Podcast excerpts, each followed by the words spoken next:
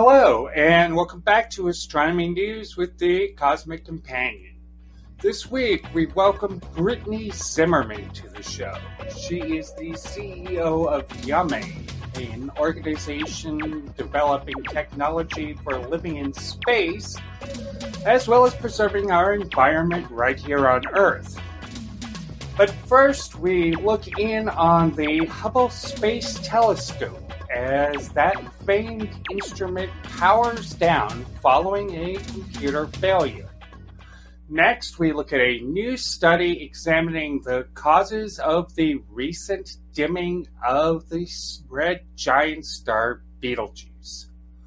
Finally, we journey out to a pair of distant galaxies that appear to be missing a crucial ingredient: dark matter. Now, on June 13th, the Hubble Space Telescope shut itself down following the failure of critical electronics aboard the 30-year-old orbiting telescope. A payload computer designed in the 1980s gave out, and the main computer aboard Hubble ordered a shutdown. However, Hubble is equipped with several redundant systems, and the teams at NASA and the Goddard Space Flight Center are hard at work developing workarounds to bring this remarkable space telescope back online.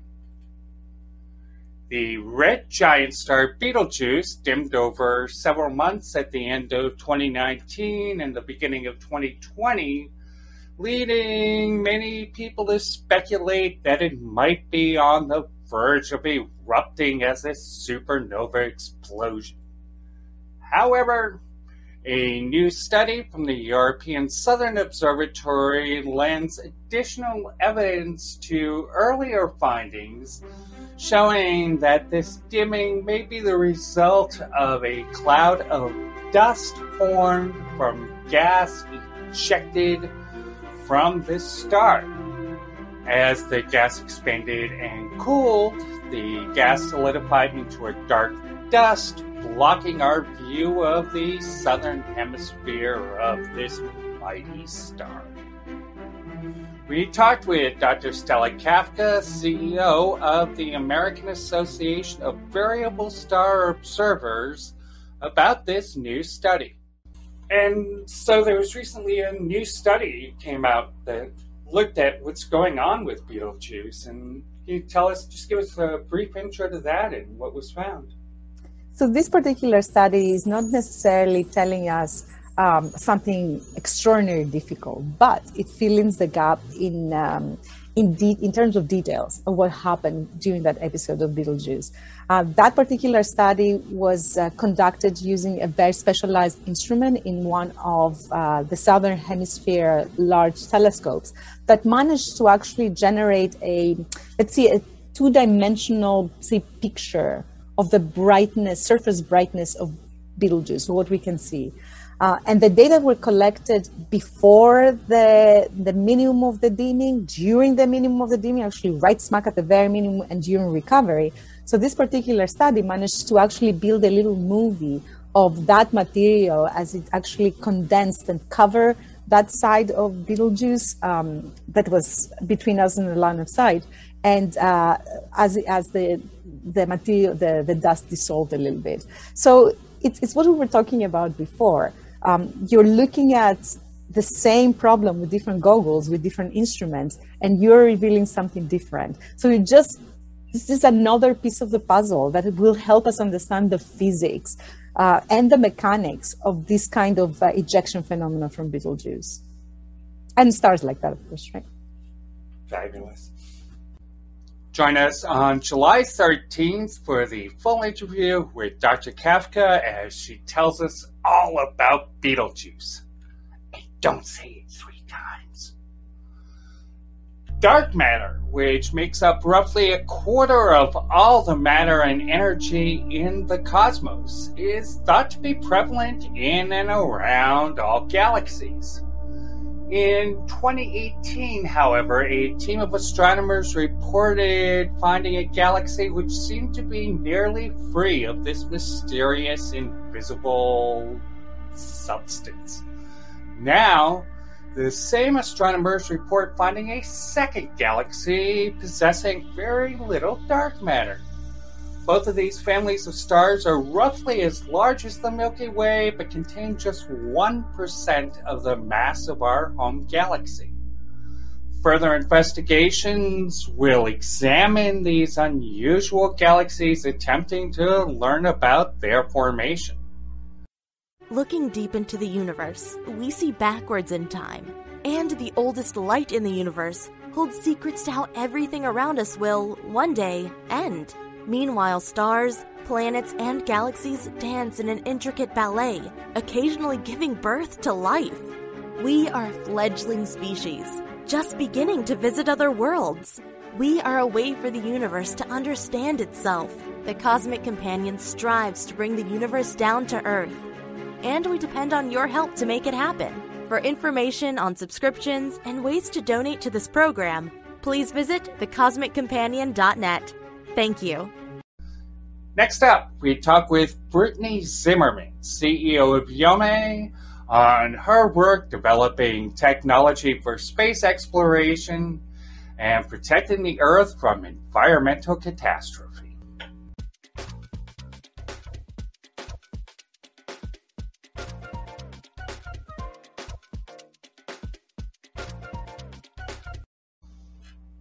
This week, on an extraordinarily hot episode of Astronomy News with the Cosmic Companion, we're delighted to be joined by Brittany Zimmerman. She is CEO and Chief of Innovation for Yame, an organization dedicated to advancing space exploration as well as solving our myriad of problems here at home. Welcome to the show, Brittany. Oh, thanks for having me. Very excited to be here. Great. It seems we're really at a unique crossroads for humanity now. We're moving out into space, leaving the cradle of our home planet for the first time, while we face several existential challenges here at home. Mm-hmm. And so, how does space exploration help us here on Earth? So I love this question. And if you look at kind of my tagline for Yame, it is celestial and terrestrial sustainability. So I see these two industries and endeavors tied very, very closely. And some may agree and some may not, but this is my personal take on it. Both Earth and space are extremely human in the way that I see it. One is our genetic desire to explore, map the world around us, and understand, right? And here on Earth, we face a lot of issues that are more survivability type of questions, right? And there has been just a massive amount of, I believe, needed funding put into the space industry. But so many positive things have really come out of that have been beneficial for terrestrial humanity, right? Velcro, telephones. Memory foam mattresses. Yes, exactly. I mean, the list is huge, right? A lot of the developments that we come up with are originally innovated for space travel. The really important thing we need to make sure we're doing is bridging the gap between the two industries. So a lot of people will ask, how is it okay to spend money, right, in this specific endeavor when we have stuff going on here? And it is only okay to do it, I believe, if we're sharing the technologies that we've developed, the methodologies, right, the philosophies, everything that we really develop in terms of that space travel, and share that with the terrestrial humanity. Because right now, 100% of us still live on planet Earth, minus a couple astronauts on the ISS, right? And the Chinese space station now as well. Yes, exactly, and the Chinese space station. So yeah, I can't imagine not doing space exploration as humanity. And I can't imagine us not relying on the people of Earth, right, that are still here right now, mm-hmm. for a lot of the knowledge that we need for that space exploration. And likewise, the people on Earth need the people in space to give back in the opposite direction. And I think this is just my belief in taking a multi-pronged approach to any problem, right? If you have 50 people from the same background, it's a lot harder to solve a problem than if you have 50 people from completely different backgrounds. And this is kind of what the space industry allows for in terms of development for terrestrial stuff. And I mean, that's one of the reasons I've taken a very large step in that direction with Yame and making sure that we do bridge that gap. Because for space development, we know how to make potable water out of human feces, out of human urine, out of in situ resource utilization of regolith, right? We can pull potable water out of these resources. There's no reason anybody on Earth should not have access to clean drinking water when they have access to their own urine and they have access to their own feces, right? In that sense, there's no shortage of those things. So we have developed a lot of these techniques for these closed-loop systems that are so applicable to so many of those existential crises that we're facing as humans, right, as people. And likewise, we've developed many, many systems in spacesuits, right, or spacecraft or in habitats. People, when they breathe, exhale a bit of carbon dioxide, right? But the partial pressure of that really does increase, you know, as especially quickly in small environments. We'll see we're more sensitive to CO2 than one might imagine, right? In fact, when you're swimming, that urge to breathe comes from the buildup of CO2. It's not actually a lack of oxygen at that point in time that makes you like want to breathe. And we're developing these technologies that can host humanity as a colony on these other celestial bodies, and you still have to manage that CO2 somehow. And how applicable is that to our fight for global climate change? Incredibly, right? Yeah, sure. There has to be this bridge. We have to talk to each other. The only way that one of these two industries, right, becomes a burden is if they're not speaking to one another. So I think it's really our part. We have to do our part in order to make sure that we're sharing that information with the people who need it.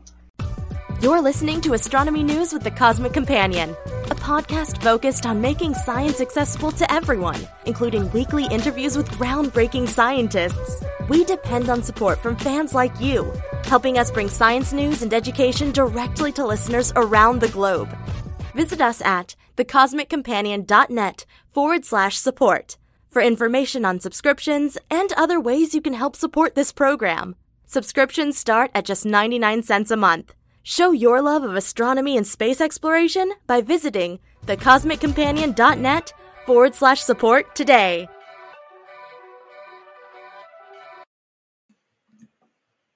Hi there, this is James Maynard from The Cosmic Companion. Thank you so much for joining us. Now, our podcast is put out through Anchor FM. If you've ever wanted to do your own podcast, they're a heck of a lot of fun. Anchor gives you a chance to get your podcast together with all the tools in one place. And you can do it from your phone or a computer. And they're going to help you get distributed out to all the major platforms, Spotify, Apple Podcasts, Google Podcasts, you name it. And so, best of all, Anchor's all free. How cool, huh? Anyway, if you want to check it out, go download the Anchor app or go to Anchor FM to get started. Clear skies.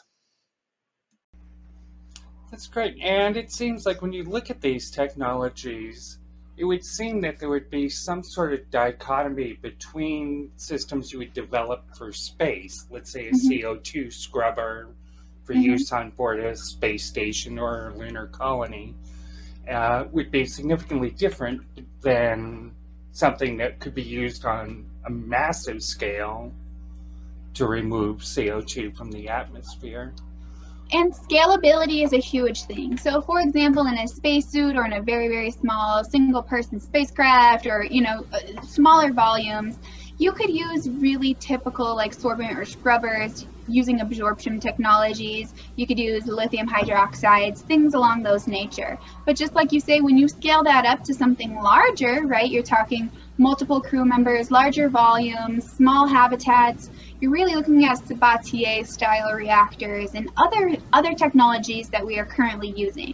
But then when you talk about scaling again, right, to the very large colonization style architectures, you need to address the fact that there is a humongous parallel with something of that size and Earth, right? Mm-hmm. So yes, absolutely.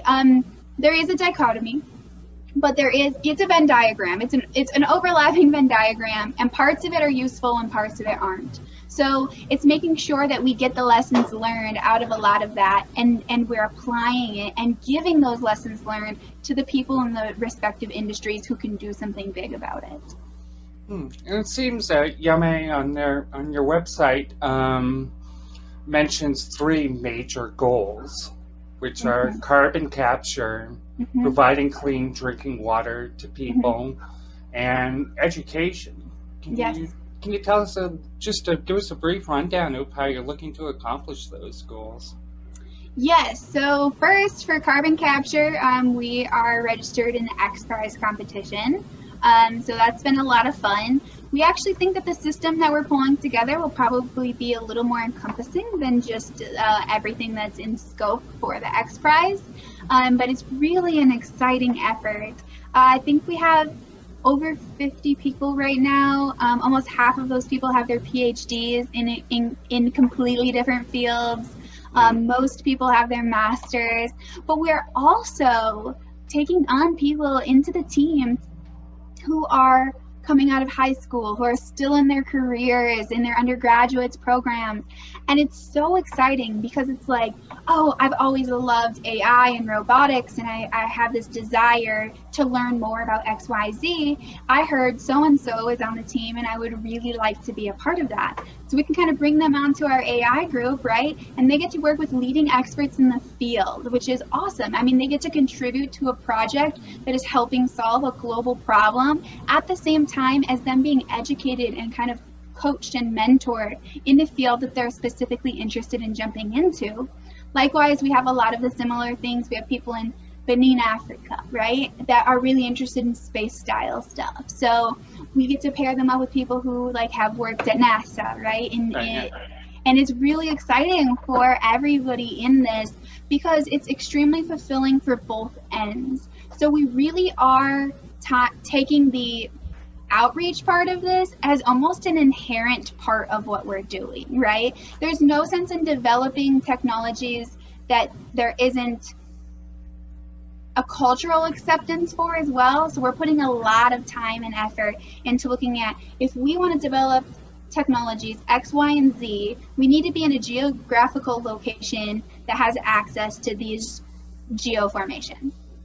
Where does that put us in the world? Okay, so then we get to look at that part of the world and we're like, what are the cultures there? Do they accept these types of technologies? Because you can see, we can generate a brand new style of nuclear reactor. We could do it with thorium and we can tell people that there's no inherent risk and there is no meltdown, but they've already have it in their brain. The seed's been planted, then nuclear is a problem, right? So it doesn't matter how technologically sound, right, your ideas are, if there isn't that sort of social license and cultural acceptance of what you're trying to do as well. So it's all about this, us educating ourselves on a lot of these places and a lot of these cultures. And luckily on the team, we have between 10 and 20 different countries who are participating on our team right now. So just making sure that we get a really good feel of A, those countries, but B, the countries that were interested in placing a lot of these technologies, and C, globally, there's a lot of countries that might not directly affect, but when you're talking about something that has such a large impact on the globe, you have to bring everybody into this conversation. You don't get to do a nationalistic approach to solutions like this. This has to be everybody. Yeah. Absolutely. So And speaking of everybody joining in, you have a Give Earth Some Love drive where people can participate directly in your projects. Can you tell us a little bit about that? Yeah, absolutely. So we're, like I said, I think it takes a village. So we want to give Earth some love. There are certain types of activities where collaboration is absolutely necessary. And I think there's no better example of that than the space industry, right? So for short-term missions, the moon, we've talked about the space race tons, right? For some of those ambitious goals that are more surmountable, the competition drives innovation. That's a fantastic thing. But as we move further and further into space, what we're trying to accomplish becomes greater and greater. And you have to lean more and more on collaboration. When we're talking about global climate change, this isn't a silver bullet sort of issue. You know, like there is not going to be a solution that is a silver bullet, they say. Right. One person did not screw up one time, and that's why we're in the situation that we're in. Lots of people over lots of time in many different ways screwed this up for us, right? And so it's going to take a system-level approach to make a massive difference at these large scales. So really that's what we're trying to do here is we're trying to take that approach. We're pulling together all of these different ideas. We're evaluating it. And it's so fun because we have people who will pick and choose, right? We're all a tiny little piece of this large puzzle. So a thermodynamicist might come up with a very strange way of carbon capture through direct air capture, right? People in the industry might be like, I've never seen anything like this before. What are you doing? So it's really fun for them because it kind of re-inspires them because they've been in the industry for so long and they're getting to see new technologies. Yeah. And at the same time, there's a lot of people who are new into the field who love their knowledge because they've had these lessons learned that they can feed into some of these things that we're doing. So yeah, right now, the Give Love Some Earth is a very much like we need experts. We have tons of them on the team, but we need everybody else too. So you do not have to be an expert to join the experts, right? So it's a really fun activity where everybody's voice gets to be heard. We get to collaborate in this synergistic environment that is so beautiful. It is my favorite group I've ever done a lot of innovation with. Many people in the group I've developed many technologies with. We're co-inventors on a lot of patents. So we've sort of worked through that. But now we're adding all these additional people into that process that we've taken so many times as our own small group together that it is exciting and it is thrilling and it is fun, I think, for everybody because we get all these new ideas that we get to bounce around. But a lot of people who have joined the team are in academia and have these great ideas that they just don't know how to bring to the real life. So we have technologists as well who help us take those ideas, right? We have tons of experience in order to kind of bridge that gap. And okay, these are great ideas. How do we flesh that out? How do we go through the R&D process? How do we end up with something that actually can make a global change? Is it pragmatic? Is it economical? Is it technically doable? It's all of these things together, right? And it's really exciting. So yeah, right now we're just anybody who's a good person can join the team, really, right? As long as the culture remains a collaborative and safe place, we want everybody's ideas to come together to help us form something that we think is going to make a global impact and really make a difference to shift people's thought process from being one of this, the resources around us are something that we've inherited and we have some rights to, and help shift that into more of a, we've borrowed this land from the people who will be here later. Let's try not to screw it up so that they don't have something to survive with. That's fabulous. Well, thanks so much for being on the show, Brittany. It was a delight talking with you. Oh, thank you so much. Thanks. And that was Brittany Zimmerman, CEO and Chief of Innovation for Yame.